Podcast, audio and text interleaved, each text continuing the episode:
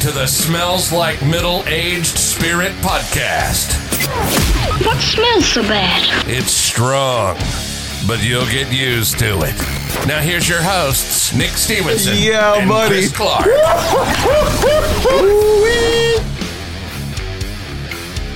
Ladies and gentlemen, thank you so much for tuning in to the Smells Like Middle Aged Spirit podcast presents Off Script with yours truly. I am your gracious and humble host, Nick Stevenson.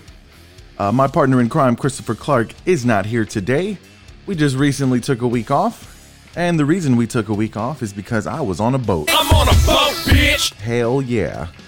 Uh, my wife and I took a long overdue and much needed vacation this past week. Uh, we went to Mexico, went to Cozumel and Progreso, and we were on a cruise ship for five days, and we're wore out. Definitely, I, I recommend giving yourself time to take a vacation from your vacation uh, anytime you get the opportunity to do so. But we're gamers. We got to get back to the grind starting tomorrow, as a matter of fact. And part of that grind is doing this podcast. As much as I love you guys and I love this podcast, my baby had to come first. But we're back and we're looking very forward to carrying out the remainder of season one of the Smells Like Middle Aged Spirit podcast. If this is your first time tuning in, First of all, where have you been? Welcome to the party. if this is your first time listening, I am normally joined by my brother in law and my good friend, Chris Clark. The way I would describe our roles on this show, I do most of the production, the content, the editing. You could say I am the straw that stirs the Kool Aid. But if that is the case, Christopher Clark is definitely the Kool Aid. What he brings to this podcast is invaluable. He's just a good old boy and he's full of energy and fire.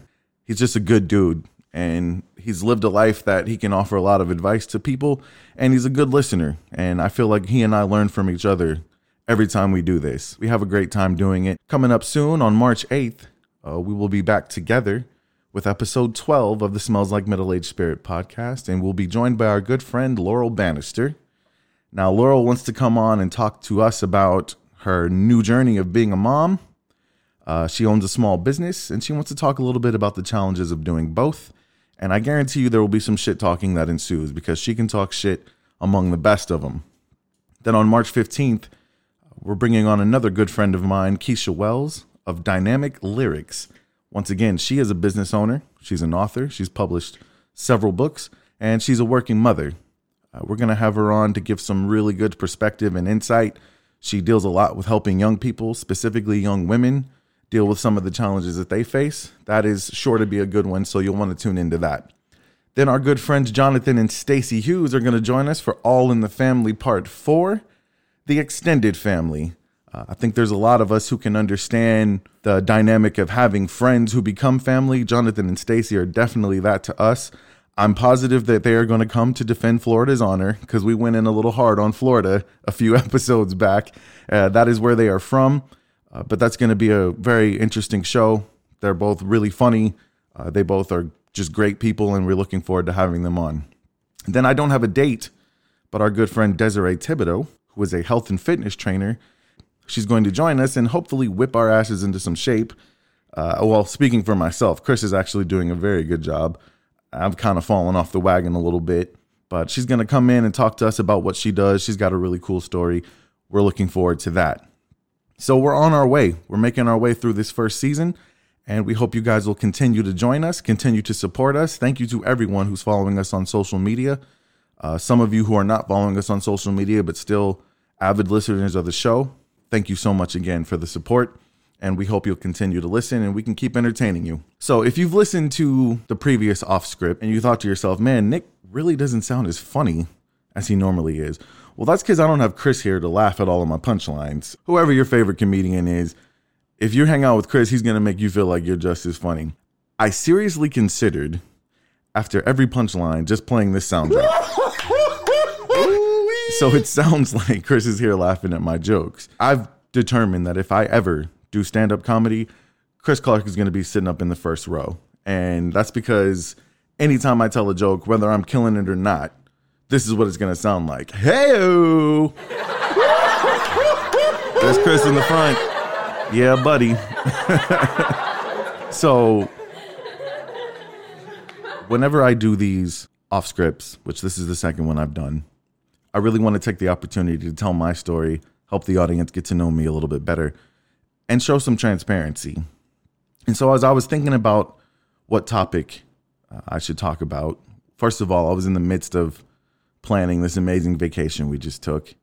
And I think I've talked to you guys about how wonderful my life has been going over the last several years. I have a wonderful family, beautiful wife, three awesome kids. Uh, we're slowly but surely building our way up to our ultimate goals. It's really hard to imagine what my life was like before all of us were together in this house. It almost seems like 12 lifetimes ago.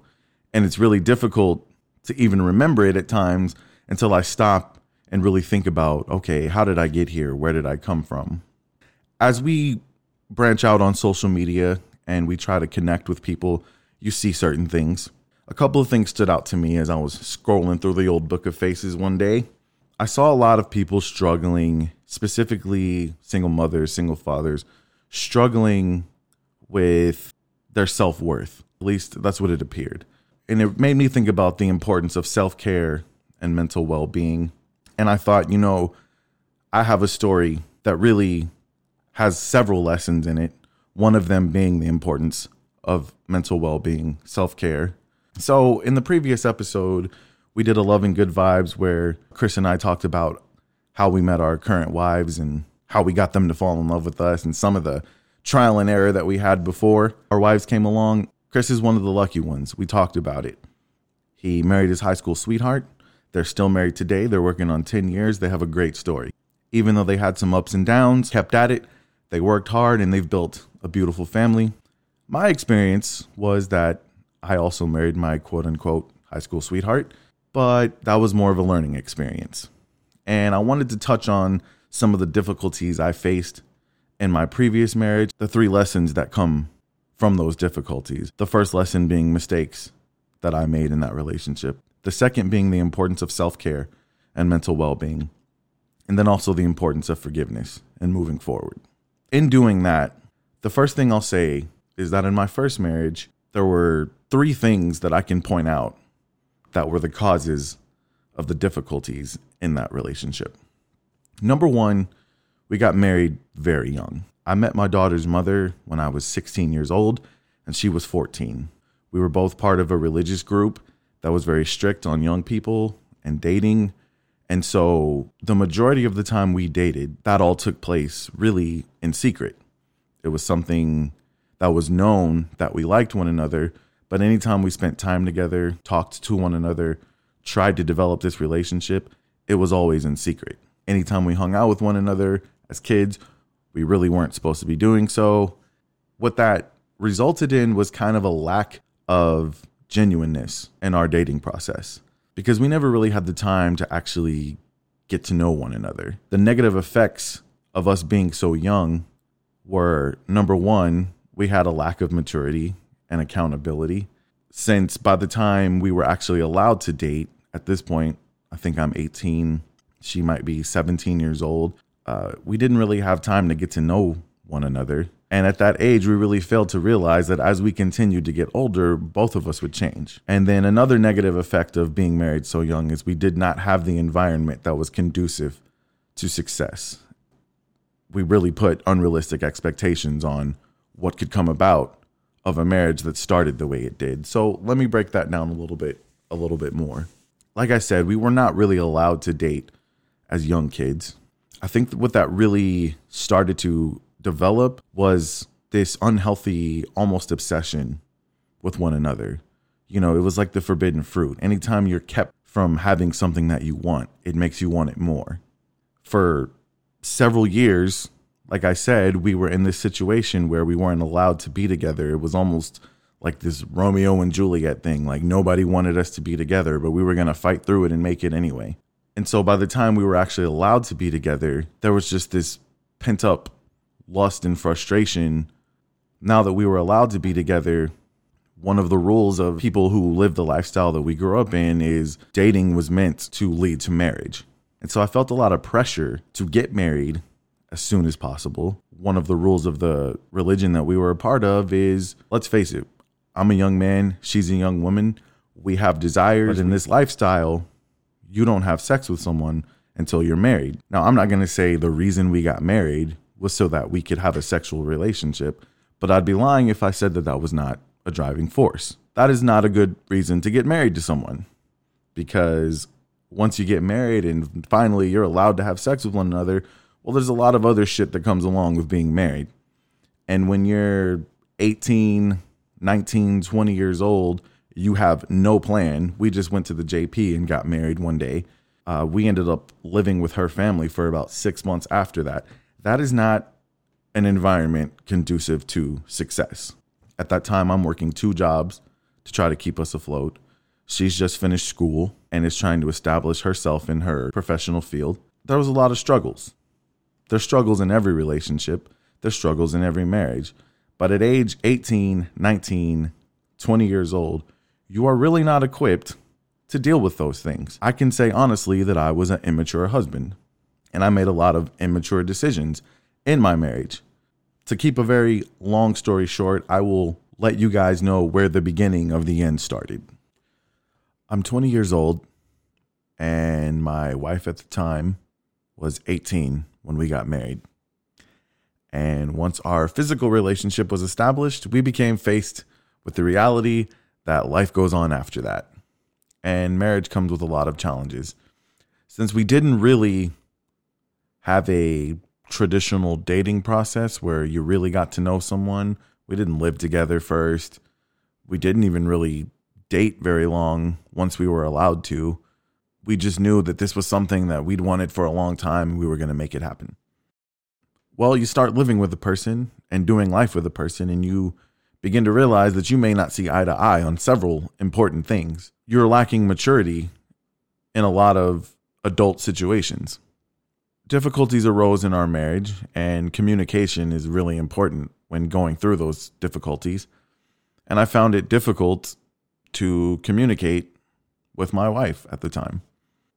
And when it got to be what I felt was too difficult, rather than show the maturity and the fortitude to try to work through that, and find a solution, I thought, you know what? Maybe I can find somebody else to talk to about this. Maybe they can help me figure out a way to get through to her and discuss some of the grievances I may have in this relationship. And I made the very poor decision to begin talking to another female about this. It all started off very innocent. This person that I was talking to would listen, give good advice, even though that advice they would give, I would try to apply it. Sometimes it worked, most of the time it didn't. I continued to have difficulties really finding a common ground uh, with my wife at the time. As suspected, in a relationship like that, very rarely are you going to find a solution in talking about your problems in your marriage to someone else. Add the fact that you're a man talking to another woman about very deep and personal things it's not a very good recipe for success. It did not take long before I began to recognize that my dependency on talking to this person anytime I had a problem in my marriage was slowly growing into something that was unhealthy and inappropriate. I made two mistakes. Number one, I told this person, hey, I'm starting to feel things about you that I shouldn't feel about you because I'm married. That was a mistake because I did not get the response that I had expected. Like, oh my God, no, that's terrible. You're married. I got the response of, oh, really? I'm starting to feel some of these things as well. Very bad. You're young, you're immature. You've already handled this situation poorly by bringing these feelings to the attention of this other person. And if you're honest with yourself, you probably did that because you were a little bit curious if that person was feeling the same way completely inappropriate situation for you to be in. The second mistake I made, and I want to be very careful because I am not in any way advocating that you not be honest with your husband or wife.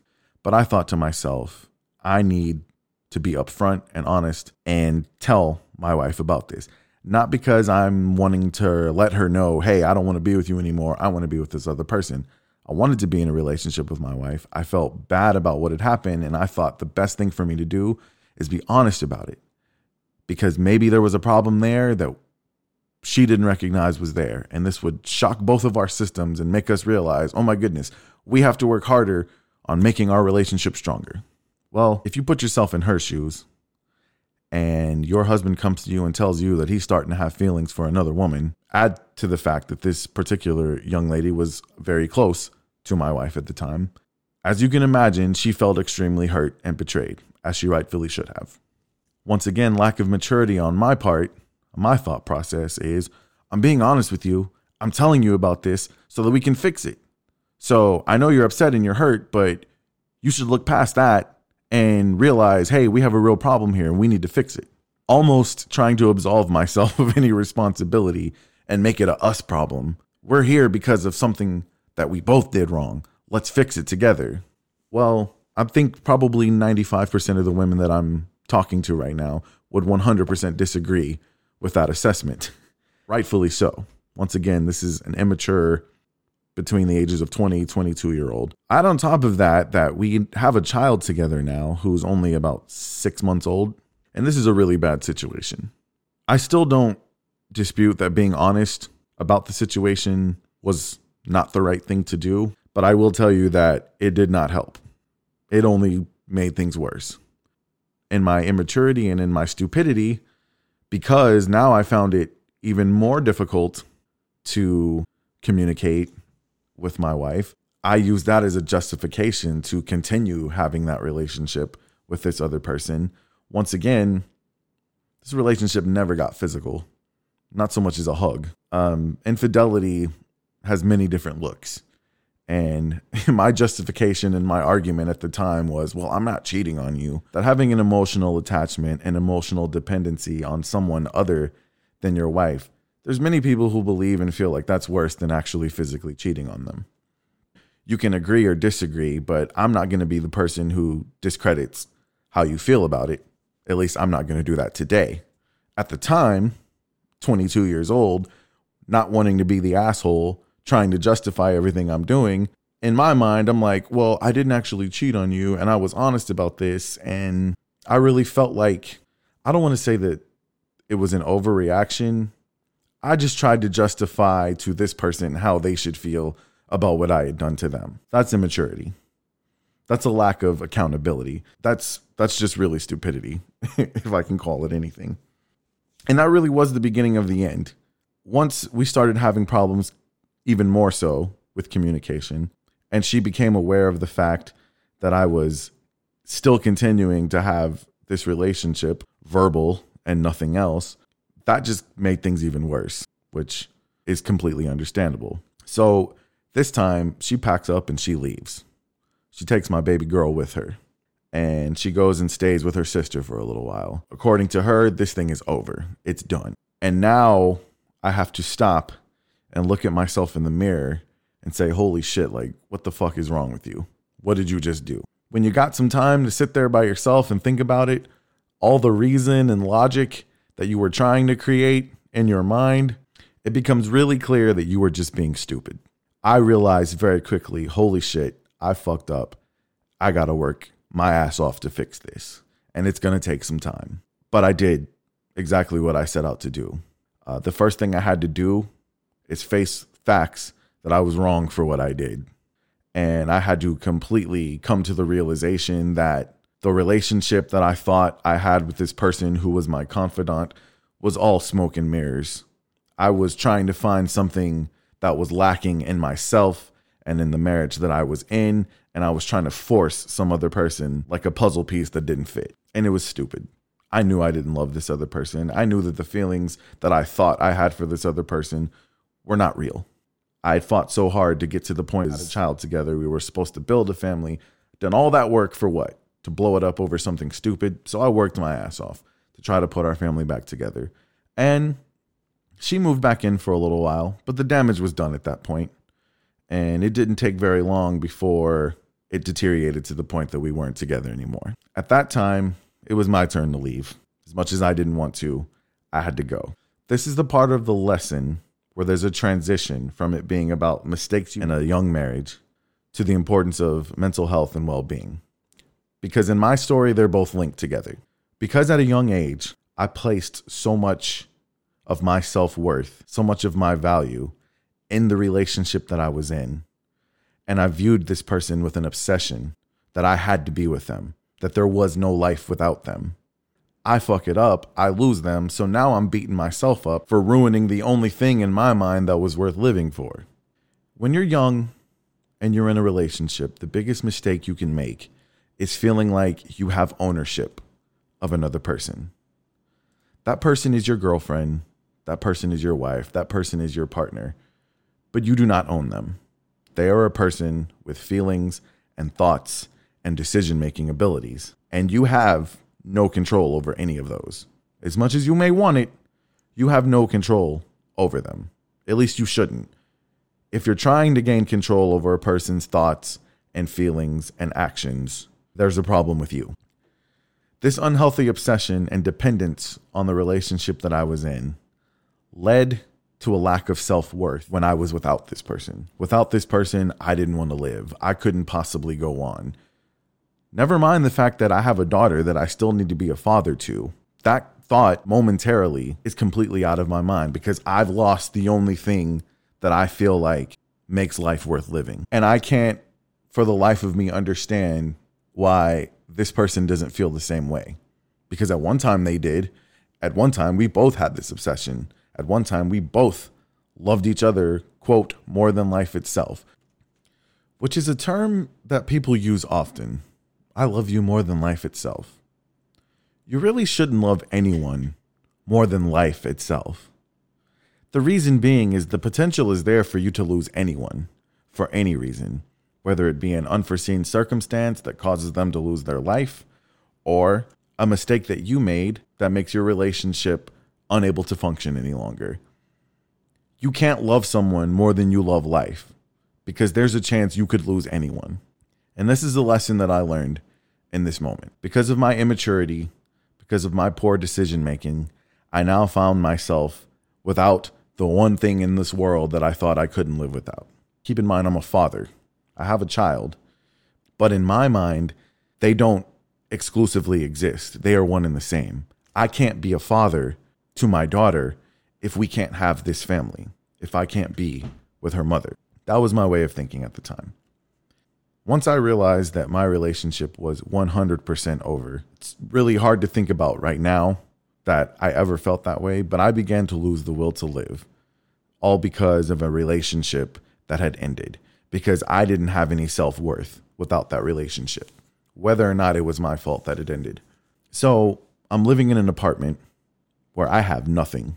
There is a mattress and a television in the middle of the bedroom floor. I have no furniture. I barely had enough money to put the lights and water, and I'm just there, just existing. I try to spend as little amount of time there as possible. I'm just driving around some days so that I don't have to go to that lonely piece of shit apartment. My daughter would come and see me. At this point, she's still a baby. She's six, eight months old. I had a couple of toys in there for her to play with, maybe a Barbie DVD for her to watch. And I'm not even doing a good job of pretending that nothing's wrong. I would break down and then have to quickly try to cheer her up. It was, I was a mess. I was a complete mess. And I felt like I didn't want to be alive, even though I had this beautiful child who loved me to death to take care of. At that moment, I did not want to be alive. All I could think about is how was I going to leave this earth? And somehow I had justified to myself that my daughter was better off without me. This sounds insane right now, but I think there's a lesson here for people who maybe have a hard time understanding people who have problems with depression and problems with, I'll call it, it was a mental illness. I was mentally ill at the time. Now, there's different reasons for people to have depression. Sometimes there's no one event that causes it. I mean, it's a chemical imbalance in your brain. I think I had a combination of a chemical imbalance and some pretty traumatic, in my mind, things that were going on. And I didn't want to be here. I remember at one point being in this apartment by myself, and the man who was my brother in law at the time I think he was onto the fact that I wasn't doing well. He just shows up to this apartment and he asks if he can use the restroom. And I let him come in reluctantly. I was in bad shape. And for some reason, he wants to come in my bedroom, and I'm trying to keep him out of there because hanging in the closet is an Ethernet cord that I had attempted to hang myself with at one point. Okay, let me take that back. I don't know that I actually attempted to hang myself with this thing. I hung it up where the hangers normally would hang and I wrapped it around my neck and I tried to pull on it and fall on it as hard as I could. If I'm honest with myself, I don't know, man. I don't I really don't know what I was thinking at the time. I can't I can't rationally explain that at all. But he saw that and I think that was the thing that triggered okay, like we need to find somebody who's going to help Nick. At this point, everyone's pretty much aware that yes, we're in laws now, but that's not going to be the case for very much longer. And I think that's when somebody decided like we need to reach out to Nick's mother. So it's Thanksgiving of 2006, I believe. My daughter's mother decides they're going to go out of town and visit some family. They're going to go to Alabama and visit family for Thanksgiving. So I'm going to be completely alone for Thanksgiving because most of my family doesn't even celebrate Thanksgiving. The only people I would have celebrated Thanksgiving with are my daughter and her mother, and they're gone. We're not going to be having Thanksgiving together. Um, at this point, my daughter's mother is clearly in a, another relationship with someone else, which is also eating away at me because it's something I don't have control over. And it's this obsession that I have that I don't want this person to be with anyone else. They're supposed to be with me. So that's driving me insane. My daughter's mother asks me, Hey, we're going up to Alabama to see family. Can you drop us off at the airport and then go back to the apartment? I need you to make sure the dog's taken care of while we're gone. I say, Okay. I take them to the airport. I drive back to the apartment that we once all lived in. I feed the dog, make sure he's got water, and then I just sit against the wall and think about God, this sounds really insane. How am I going to end my life? How am I going to do it? I want to make sure my daughter doesn't see me. I want to make sure that she knows that I love her, but I just can't do this anymore. These, these things are actually going through my mind. A few minutes go by and there's a knock at the door. And of all people, it is my, at the time, mother in law. I'm thinking to myself, what are you doing here? She tells me that she's concerned, she's worried. Uh, my daughter's mother has expressed to her some concern over my well being. And I'm like, I'm fine. I'm good. Y'all just leave me alone. I'll be fine. I really don't feel that on the inside. There's days that I feel fine. There's days that I'm like, oh no, Nick, you got to keep pushing. And then an hour or two later, I'm thinking I don't want to live anymore over a failed relationship. It's crazy. I'm unsuccessfully able to get my mother in law at the time to leave me alone. And then another knock at the door, and it's my mother. When my mother walked in, now shit really hits home. I'm embarrassed. I'm ashamed. I'm a shell of the person that I know that I should be. Here's the woman who raised me, who believed in me, knew all of my potential, looking upon me in my worst moment. And she sits down next to me and she says, Nick, I think you need to get some help. And I say, Mom, I'm fine. I'm good. And she's like, Baby, I know you. Look at me. You're not fine. And of course, I break down crying. And she tells me, What's wrong? And I tell her, I messed up and I just can't live with it. Like, I just don't feel right. Something's wrong. I shouldn't feel like dying is a better option than being alive and taking care of my daughter. I'm just in a bad spot and she says, You need to get some help. And I say, No, I don't need to get help. I just, I'll figure it out. She says, No, you need to get some help. She said two things to me that'll always stick out to me. She said, That thought of you choosing death over life as a better option, she said, That's the devil. The devil wants you to believe that. She says, But the Son of God gave up his life so that you could have an opportunity to live the Son of God told you life is always the better option. So much that he gave his own life so that you might be able to live.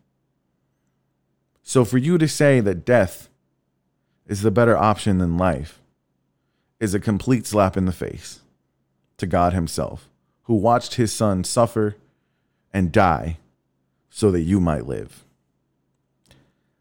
at the time that hit home really hard for me. It really did. The second thing she said to me is she said, How can you expect this woman to love you when you don't even love yourself?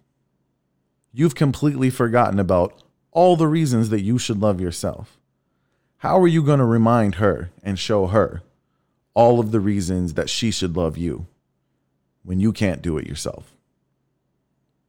I didn't realize the impact of those words at the time, but those words did hit home.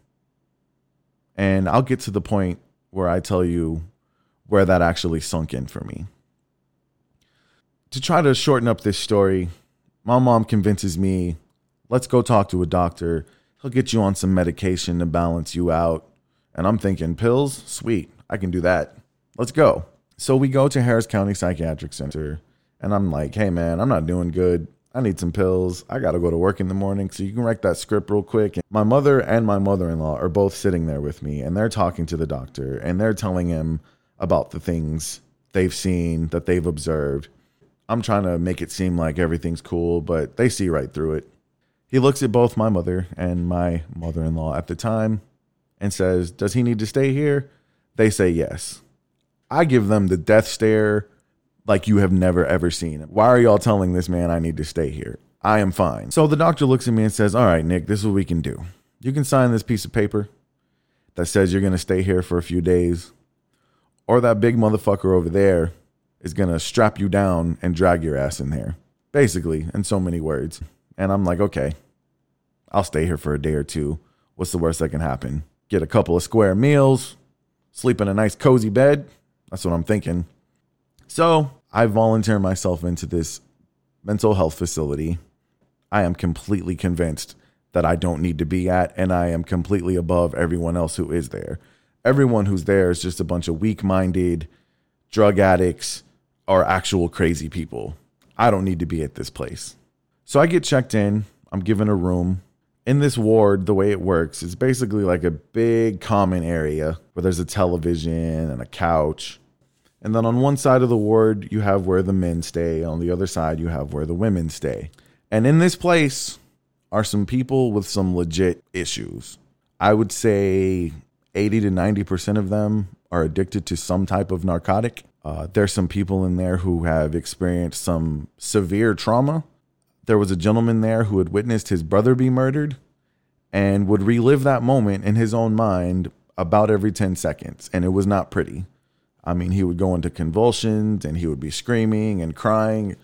It was bad. Uh, there was a gentleman there who was convinced that he was pregnant with Jesus. And a couple of other interesting cases just like that. So, me, I'm looking at these people and I'm like, y'all have problems. I don't need to be here. And I'm looking down on all of them. Like, in my mind, I'm better than all these people. I'm just going to be here for a couple of days, take a few pills, do whatever I got to do, and I'm going to be out. So for the first three days, I don't even come out of my room.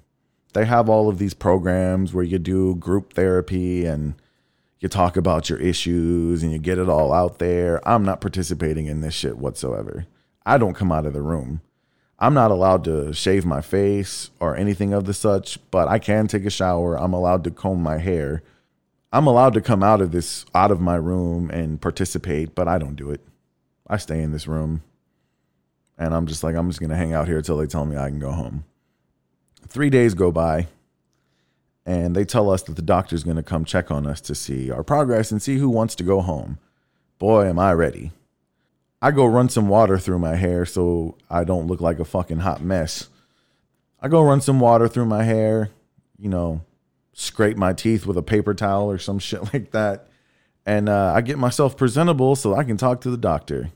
And the doctor comes in and she wants to know so how you're doing? And i'm like you know what? These past two days have been amazing. I've really thought hard about my life and my circumstances and just being here has made me a better person and i'm ready to go out and face my problems and face the world and be the man i'm supposed to be and i'm just talking a mad game right like i am spitting game at her like you wouldn't believe. She's just writing notes in her clipboard and she goes, uh, Betty tells me you haven't showered in three days. Oh, so you talked to Betty, huh? She's like, Yeah. She's like, Let me tell you something, Mr. Stevenson. If you want to get out of here, you're going to have to participate with the program. You're going to have to show us that you're ready to carry on because if we just let you back out there in the state that you came in and something happens to you, now that's on us. And we're not going to let that happen. So, my advice to you is get with the program. So, I'm like, okay, if I want to get out of here, all these people that I thought I was better than, you know what? I'm just going to have to play along. Long story short, I'm in that bitch for almost a month because it takes that long for me to stop viewing myself as better than these people. The line between where they were in their life and where I was in my life was paper thin. These are people who, just like me, it's cliche, but they put their pants on one leg at a time. And these were people who had been through real life problems and had way more issues than I had ever faced in my life. It started out with me just talking to a few people, asking them, Hey, why are you here? And every time I had that conversation, I felt really stupid. I had people there who had witnessed people being murdered, people who were raped as children, people who were forced into prostitution, and people who were addicted to drugs. And here I am, like, uh, my wife left me. That's all. You're here because your wife left you.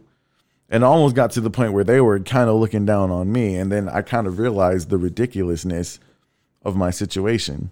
I was sitting in a therapy session where the doctor or the therapist who I was speaking to started talking about control. She said, One of the biggest mistakes we make in life is that we stress over things we have no control over. And she looked at me and she said, Mr. Stevenson, why are you here? I'm here because I'm about to get a divorce from the only person I've ever loved in my entire life. And I don't know what to do about it. She looks at me and she says, What do you mean you don't know what to do about it? Can you do anything about it? And I said, Well, yeah, I can get her back. She said, How? I said, By convincing her that I'm sorry and that I'm going to change and that I'm going to be a better person and that she should be with me. The doctor says, Well, that's her decision, isn't it? I said, Well, yeah. She says, So why are you trying to have control over the decision that she makes? And I didn't really have an answer for that. And I said, Well, because I love her. And she says, Well, does she love you? I said, uh, I think so. I don't know. She said, Do you even care if this person loves you?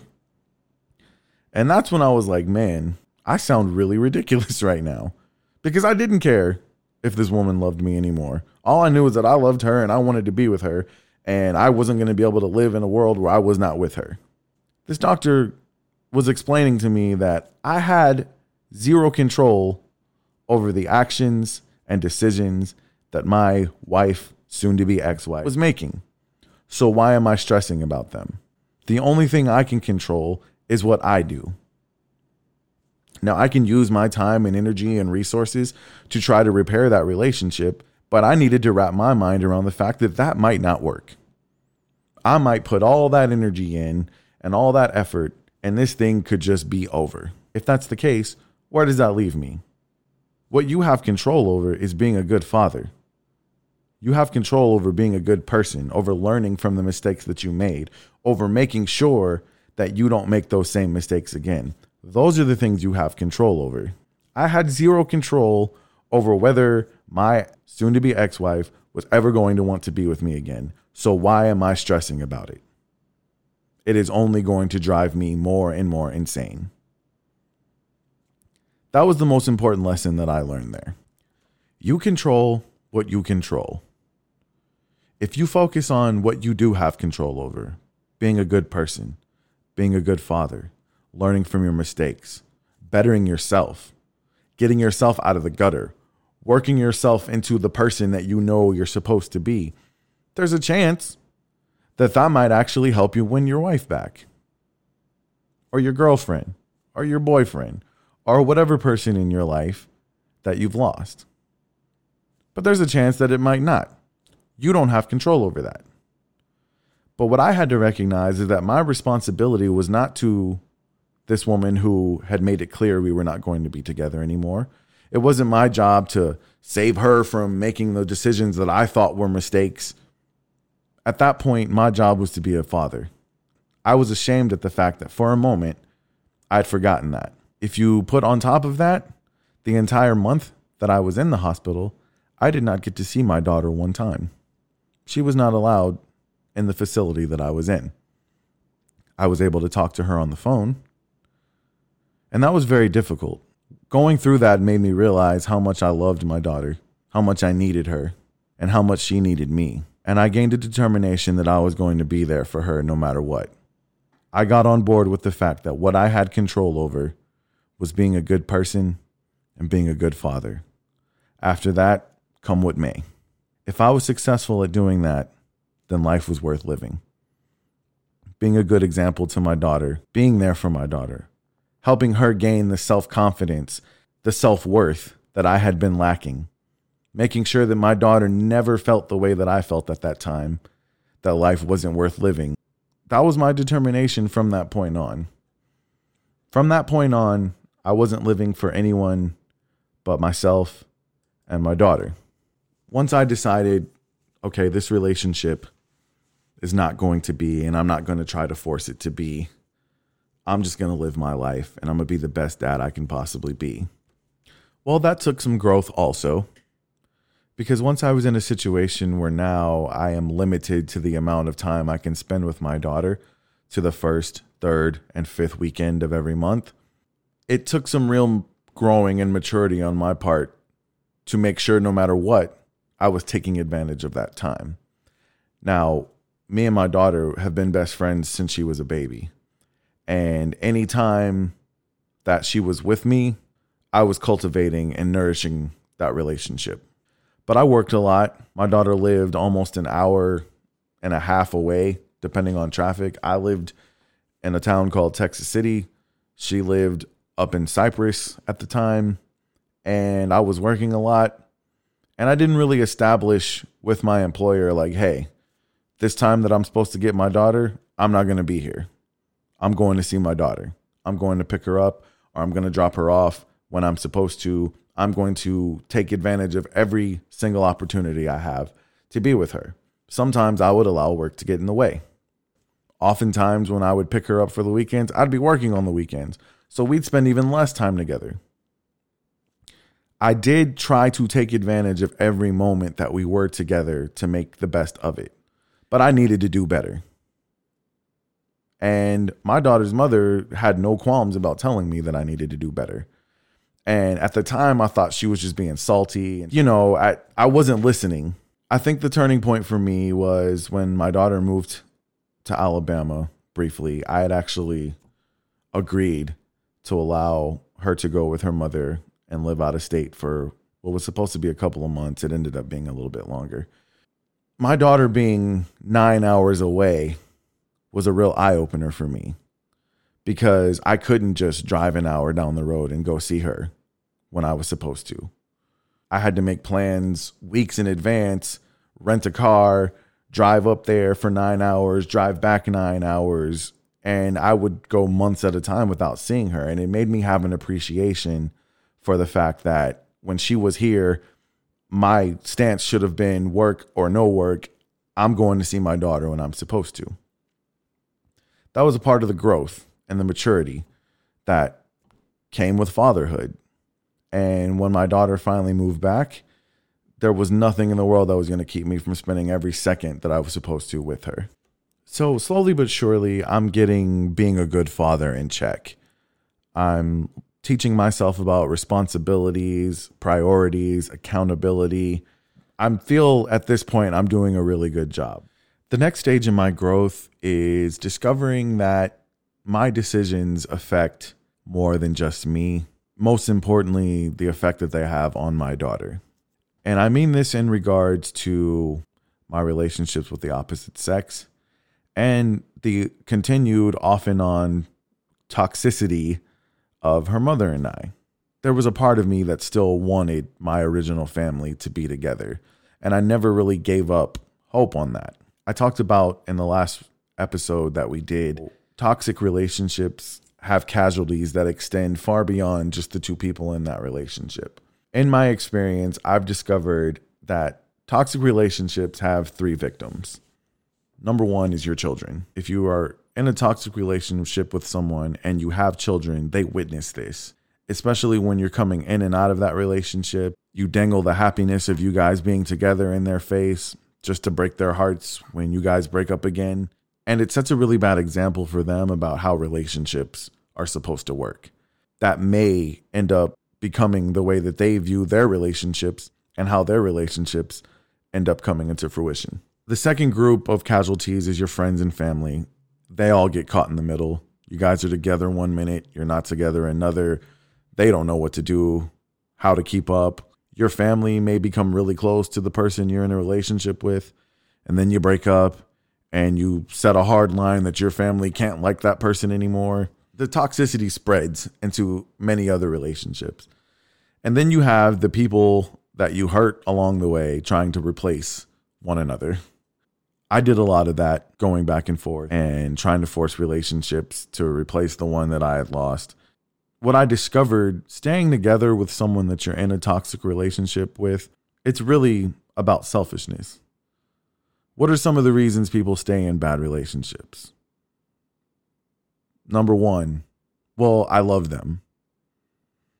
That's really a selfish reason to stay with somebody that you don't get along with. Someone that your relationship is hurting you, it's hurting them, it's hurting the people around you. Oh, but I love them. Once again, that stems back to that unhealthy obsession, that dependence on the relationship, that feeling of ownership.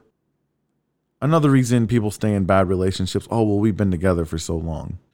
I've put in all this time, all this effort for so many years. I don't want to have to start over again. I'm going to stick it out. Once again, it's a really self serving reason to stay in a bad relationship that's not only hurting you, not only hurting the other person, but hurting the people around you.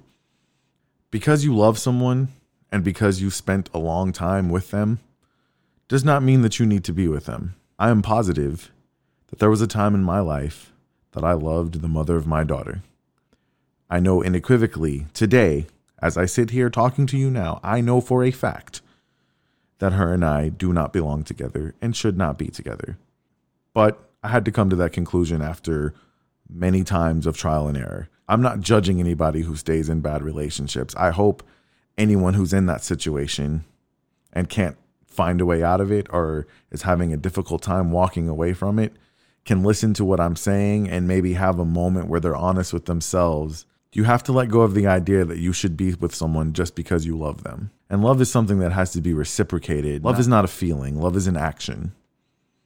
You can say you love someone all day long, but if you guys are not showing one another that you love one another, you're not treating one another as if you love one another, then really you're just spinning your wheels and wasting time. And there's people getting hurt in the process. So, the next reason that a lot of people will stay in a toxic relationship is well, we have kids together. We're going to do it for the kids. Now, on the surface, this seems like a very noble and selfless reason to stay in a relationship. But when you come to the realization that this toxicity is affecting your children in a negative way, and that really you saying it's about the kids is once again a cover for a really selfish motivation. You want to give your kids a life that you feel like they deserve. And so if you don't stay in this relationship and make this family work, then somehow you're going to feel like a failure, like you have failed your children. When in reality, you're failing your children by not putting them in an environment where you're happy and you're the best version of yourself so that you can be the best parent you can possibly be. After being divorced in 2009, around 2013, my daughter's mother and I got back together again. And it was a bad idea. I know from experience that being in a toxic relationship and trying to force a toxic relationship to work affects your ability to be the best parent you can be. I'm guilty of it. I became so focused on trying to make my relationship work that I was neglecting my own daughter. The priority became her mother and not her. Because in my mind, I was convincing myself that if I made her mother a priority and that relationship worked, that's how I was going to build a happy life for her. when I break it down, that was really a selfish motivation for doing so because all I was doing was hurting my daughter in the process. Once again, not only was she witnessing the toxicity of our relationship every day, but we'd also dangled that happiness of us being a family in her face, only to rip it away from her a few short months later.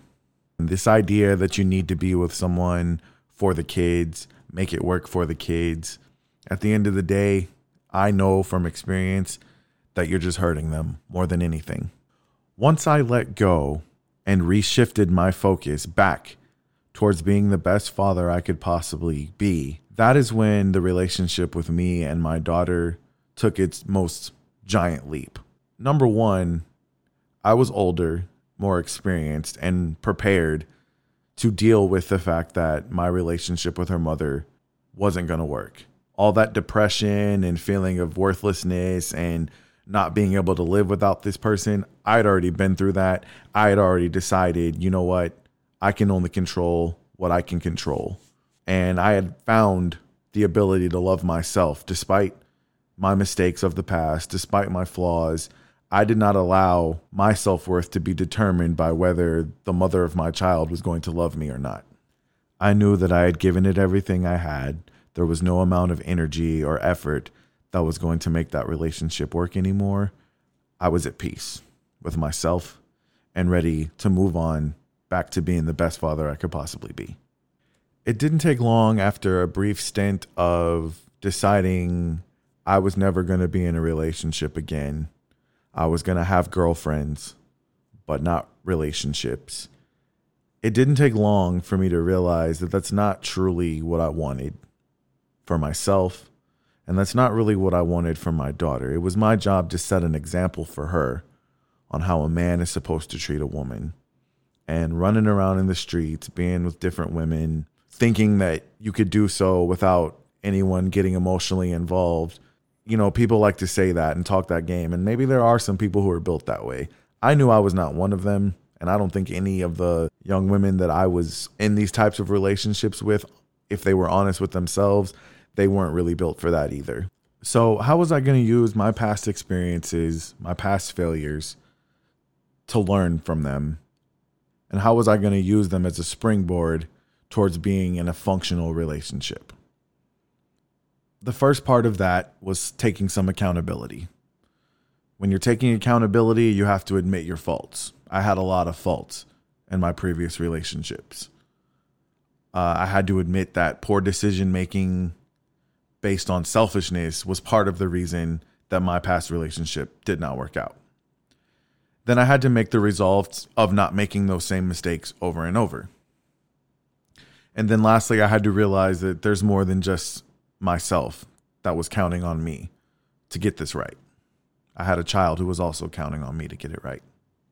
Once you've been in a really bad relationship, it's very difficult to put yourself in a position to cultivate a non toxic relationship. After you've taken accountability, the next thing you have to do is not allow those bad experiences to make you a bitter cynic. Not all women or men are bad or evil or liars just because that may have been what you experienced in the past. And you have to recognize that putting out that negative energy is actually going to attract the type of people that you're trying to avoid or that you're showing grievance over. First thing you have to do is let go of that toxicity within yourself. Stop being such a cynic. Don't feel like every person in the world is a liar or a cheater or the devil because that's the experience you had with the person before you. If you carry that with you, it's going to stay with you. You have to exercise that demon. You got to let it go. And it's a risk you have to take the risk that in order to find true love, you're going to have to let your guard down just a little bit. Just be smart about it. Don't ignore the red flags that you probably ignored in the past. But at the same time, there's a certain level of trust that you're going to have to give the next person that you were not willing to give the previous person because that previous person lost your trust. Well, now you're in a fresh situation. You can't lump all of your ex's mountain of mistakes onto your current partner or the current person that you're dating. You just can't do it because nobody's perfect. that person's going to make a mistake. And at the drop of the hat, you can't just bail because somebody messed up. And it's difficult because that is your first instinct. I get it. But there's a level of trust that you're going to have to give that person. Now, obviously, that depends on what this person's first fuck up is. If they come out of the gate lying to you or, you know, not being honest about their past or whatever, that's that's one of those red flags you don't ignore, right? But the first time you see him like some chick's picture on Instagram or something like that, like you can't you can't you can't drag that past baggage with you because you could mess up a good thing. Not every person does things for the same reason. This came to fruition in my current relationship. You know, I talked about in the last episode how once Whitney and I decided, okay, we're going to do this and we're going to do it for the last time. So we need to learn from the mistakes we made in the past. What's the number one mistake both of us have made in the past? And I think we both agreed it was not only demanding 100% honesty from our partner, but also giving 100% honesty. So we had to lay it all out there. One of the things that almost every woman that I've been in a relationship has had a hard time dealing with or grasping is that from the time I was a young child, the majority of my best friends have been female. And I'm talking 100% platonic, never been anything but a friend. I've had several of them. In fact, around the time that I met my wife, one of my very best friends was a woman, a woman who I had never been anything but friends with. Um, that particular friendship ended up kind of falling apart for other reasons. But I have other friends that are female who I've been friends with for a very long time. And that's a situation that she didn't trust because of her past experience with her ex and because of her own experience.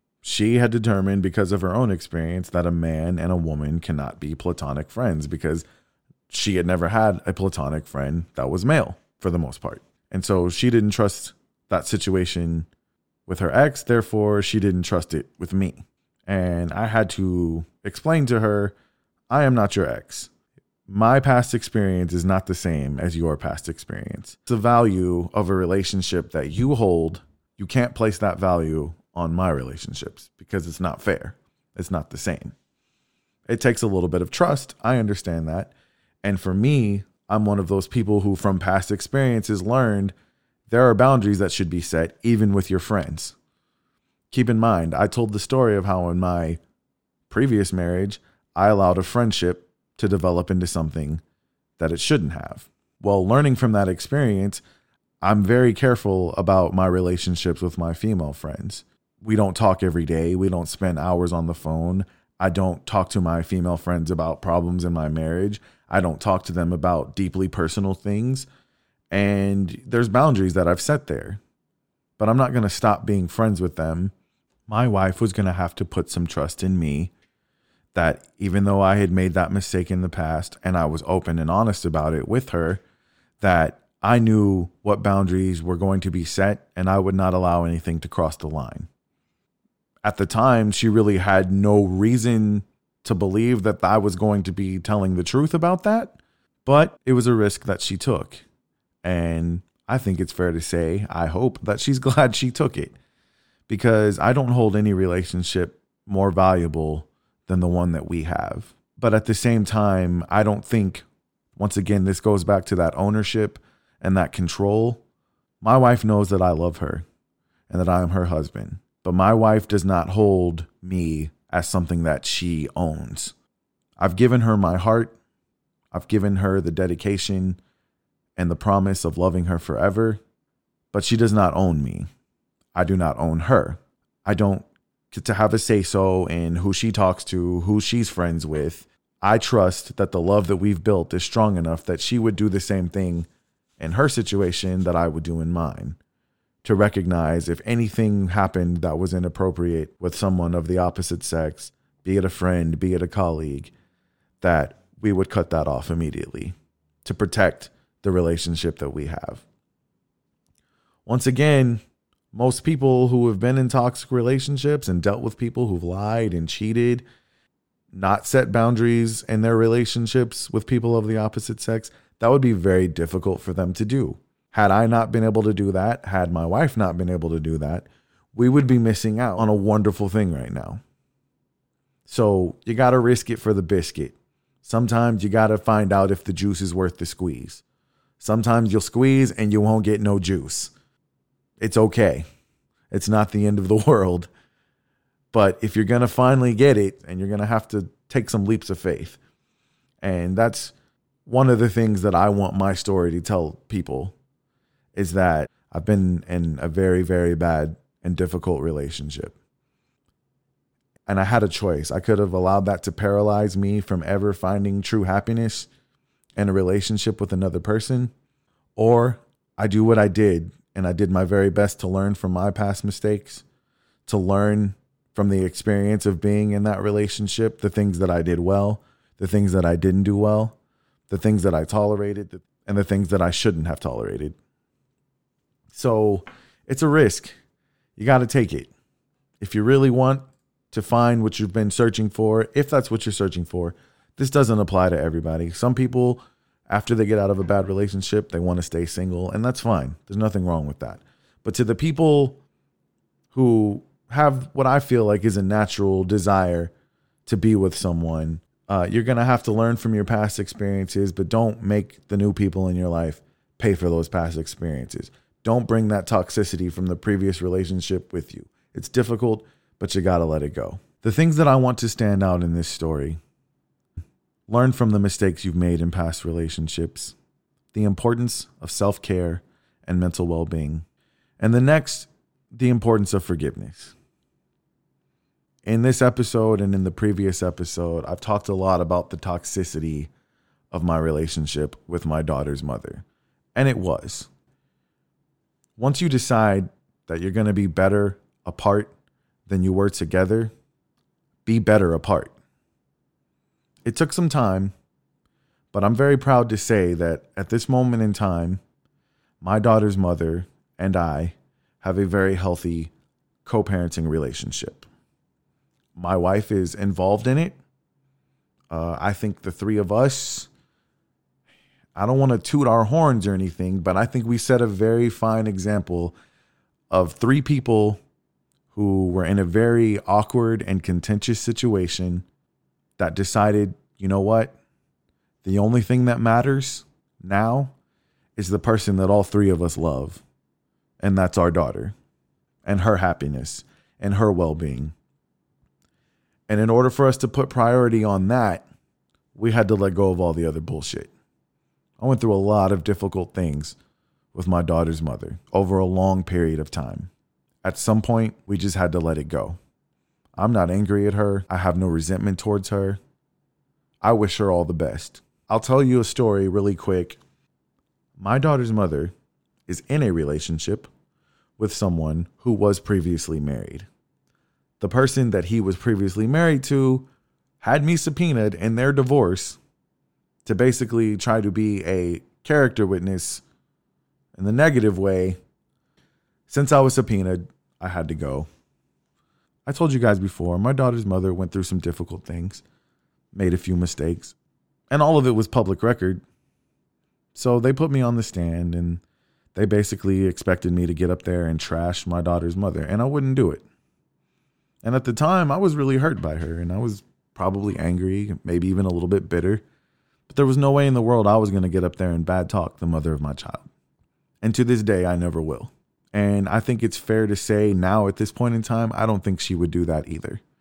We've both grown, we've both decided to move on and just be good parents. When I was on the stand and this lawyer who was questioning me wasn't getting what he was looking for, he asked me the question, You still have feelings for so and so, don't you? And I said, No. I said, She's the mother of my child, though. And I think if my daughter were sitting in that back of that courtroom and were to listen to me bad talking her mother, she'd be very disappointed in me. And that's the truth. All the things that my ex wife and I went through have nothing to do with my daughter. And it's not my job to explain to my daughter all the negative things that happened between us. What I want my daughter to know is that she was conceived in love. There was a time that her mother and I loved one another immensely, and that's what brought her to this world. Was that love? And I understand that my daughter's well-being is heavily linked to the well-being of her mother. And so to see her mother flourishing and doing well and them growing their relationship brings me nothing but joy. Okay, I took no joy in the fact that her mother was struggling.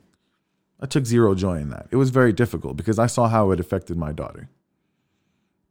So that's what I want to talk about right now is the importance of forgiveness when it comes to your ex. If you guys have children together, I'm not saying you guys got to be best friends.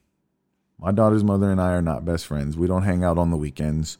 We don't text each other, you know, other than to make arrangements for our daughter but there's a mutual respect there.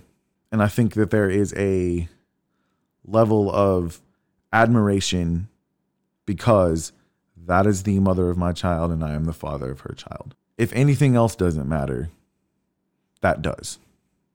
Once again, in browsing social media, some of the struggles I saw of single mothers and fathers were self worth, mental well being. Some of the other stuff I saw is having difficulty co parenting. I'm not going to go into extreme detail, but I'm going to tell you if my daughter's mother and I can go through what we went through and come out on the other end the way things are going now, there is no one out there who can't make it happen. Like I said, you don't have to be best friends. You guys don't have to hold hands and sing kumbaya. Just do what's best for your child. If you decide you're better apart than you are together, then be better apart. These are not lessons that I'm trying to pass on because I feel like I'm above everyone. I know everything. Look at me, toot toot on my horn. I learned these things the hard way. I learned these things because I fucked up, because I made the wrong decisions. And if I can do, if I can say one thing that helps one person who's listening to this make their life just a little bit easier, make their transition from toxic relationship to loving themselves, to finally loving someone else, to co parenting and having a functioning relationship, a functioning parenthood, then I feel like I've done what I set out to do when I decided to start this podcast.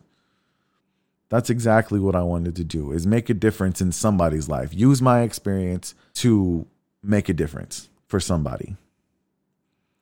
So, the three takeaways I want everybody to get from this podcast. Number one, love yourself. It's impossible to love someone who does not love themselves.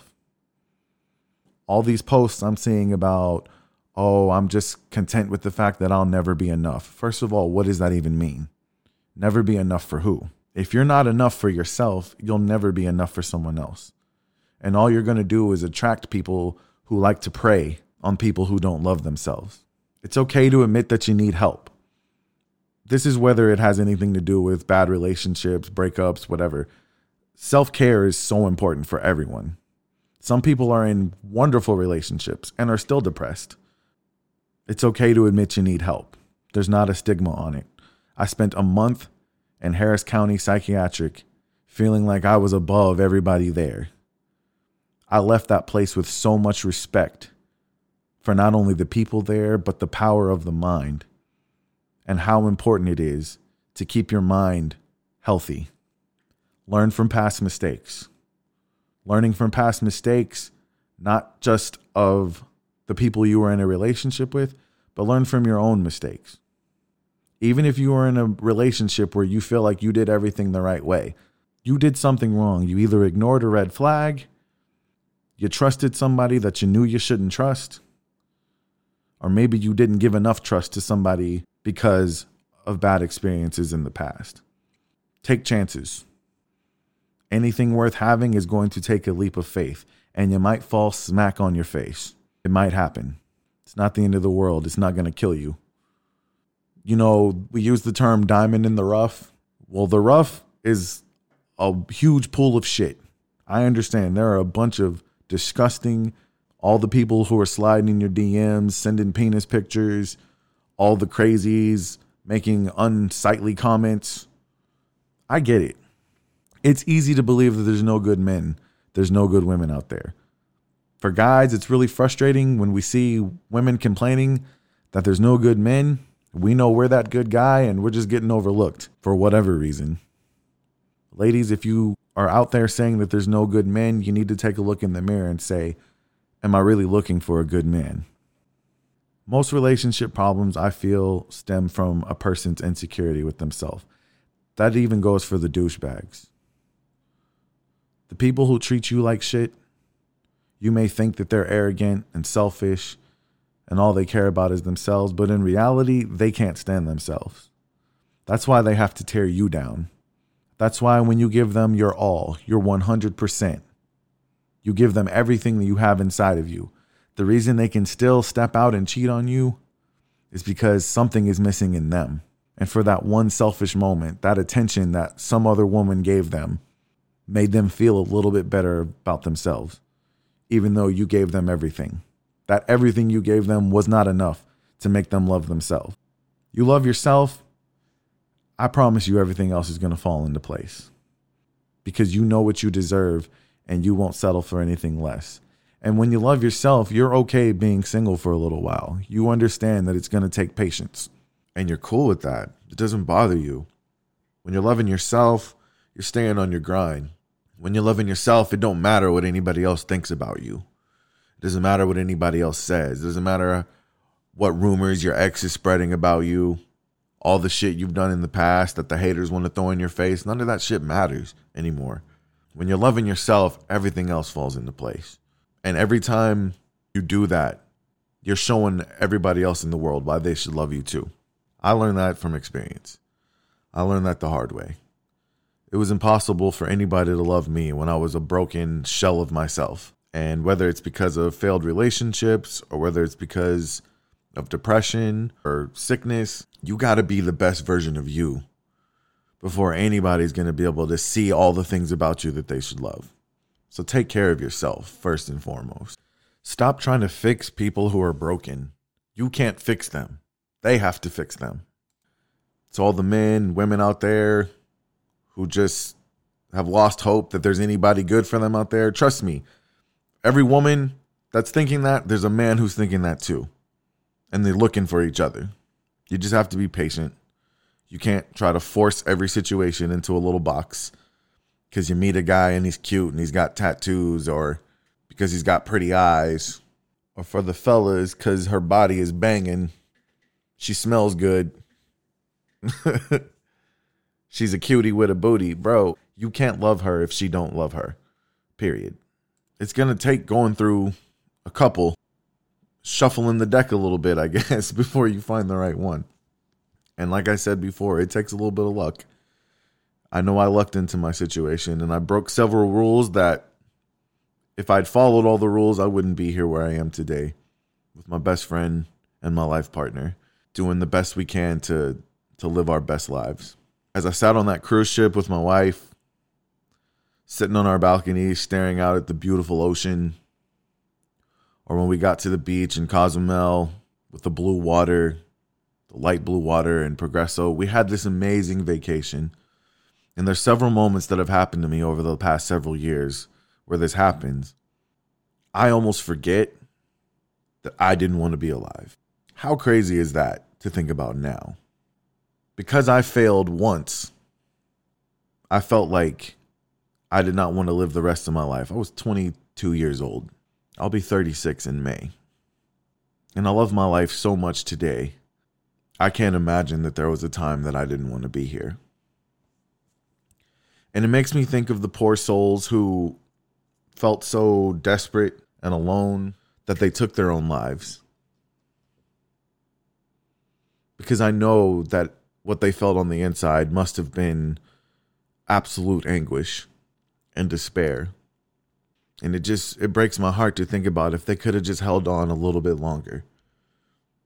Maybe they would have found their way out.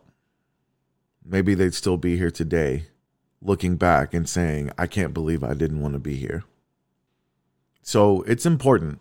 Don't allow any stigmas or any prejudices about needing help, about depression, or anything about mental health. don't allow it to stop you. If you're out there and you need help, you're not feeling 100, that's okay.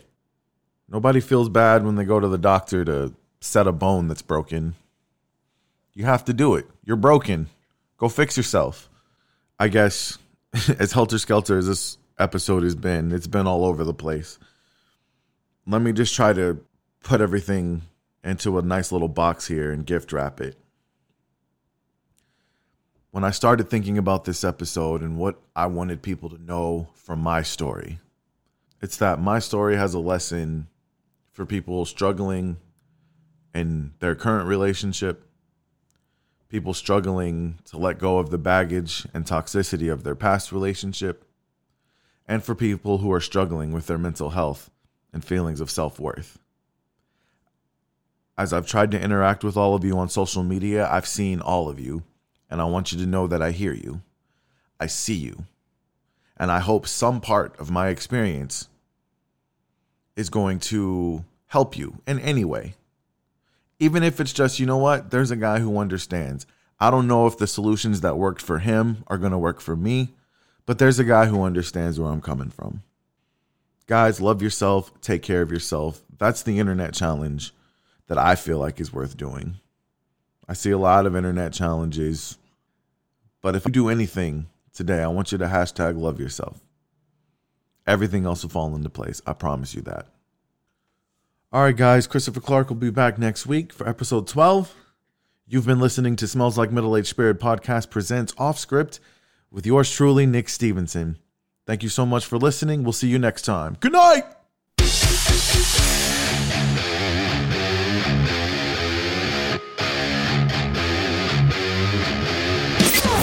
You've been listening to the Smells Like Middle Aged Spirit podcast with Nick and Chris. For more show content, follow us on Facebook, Instagram, and Twitter.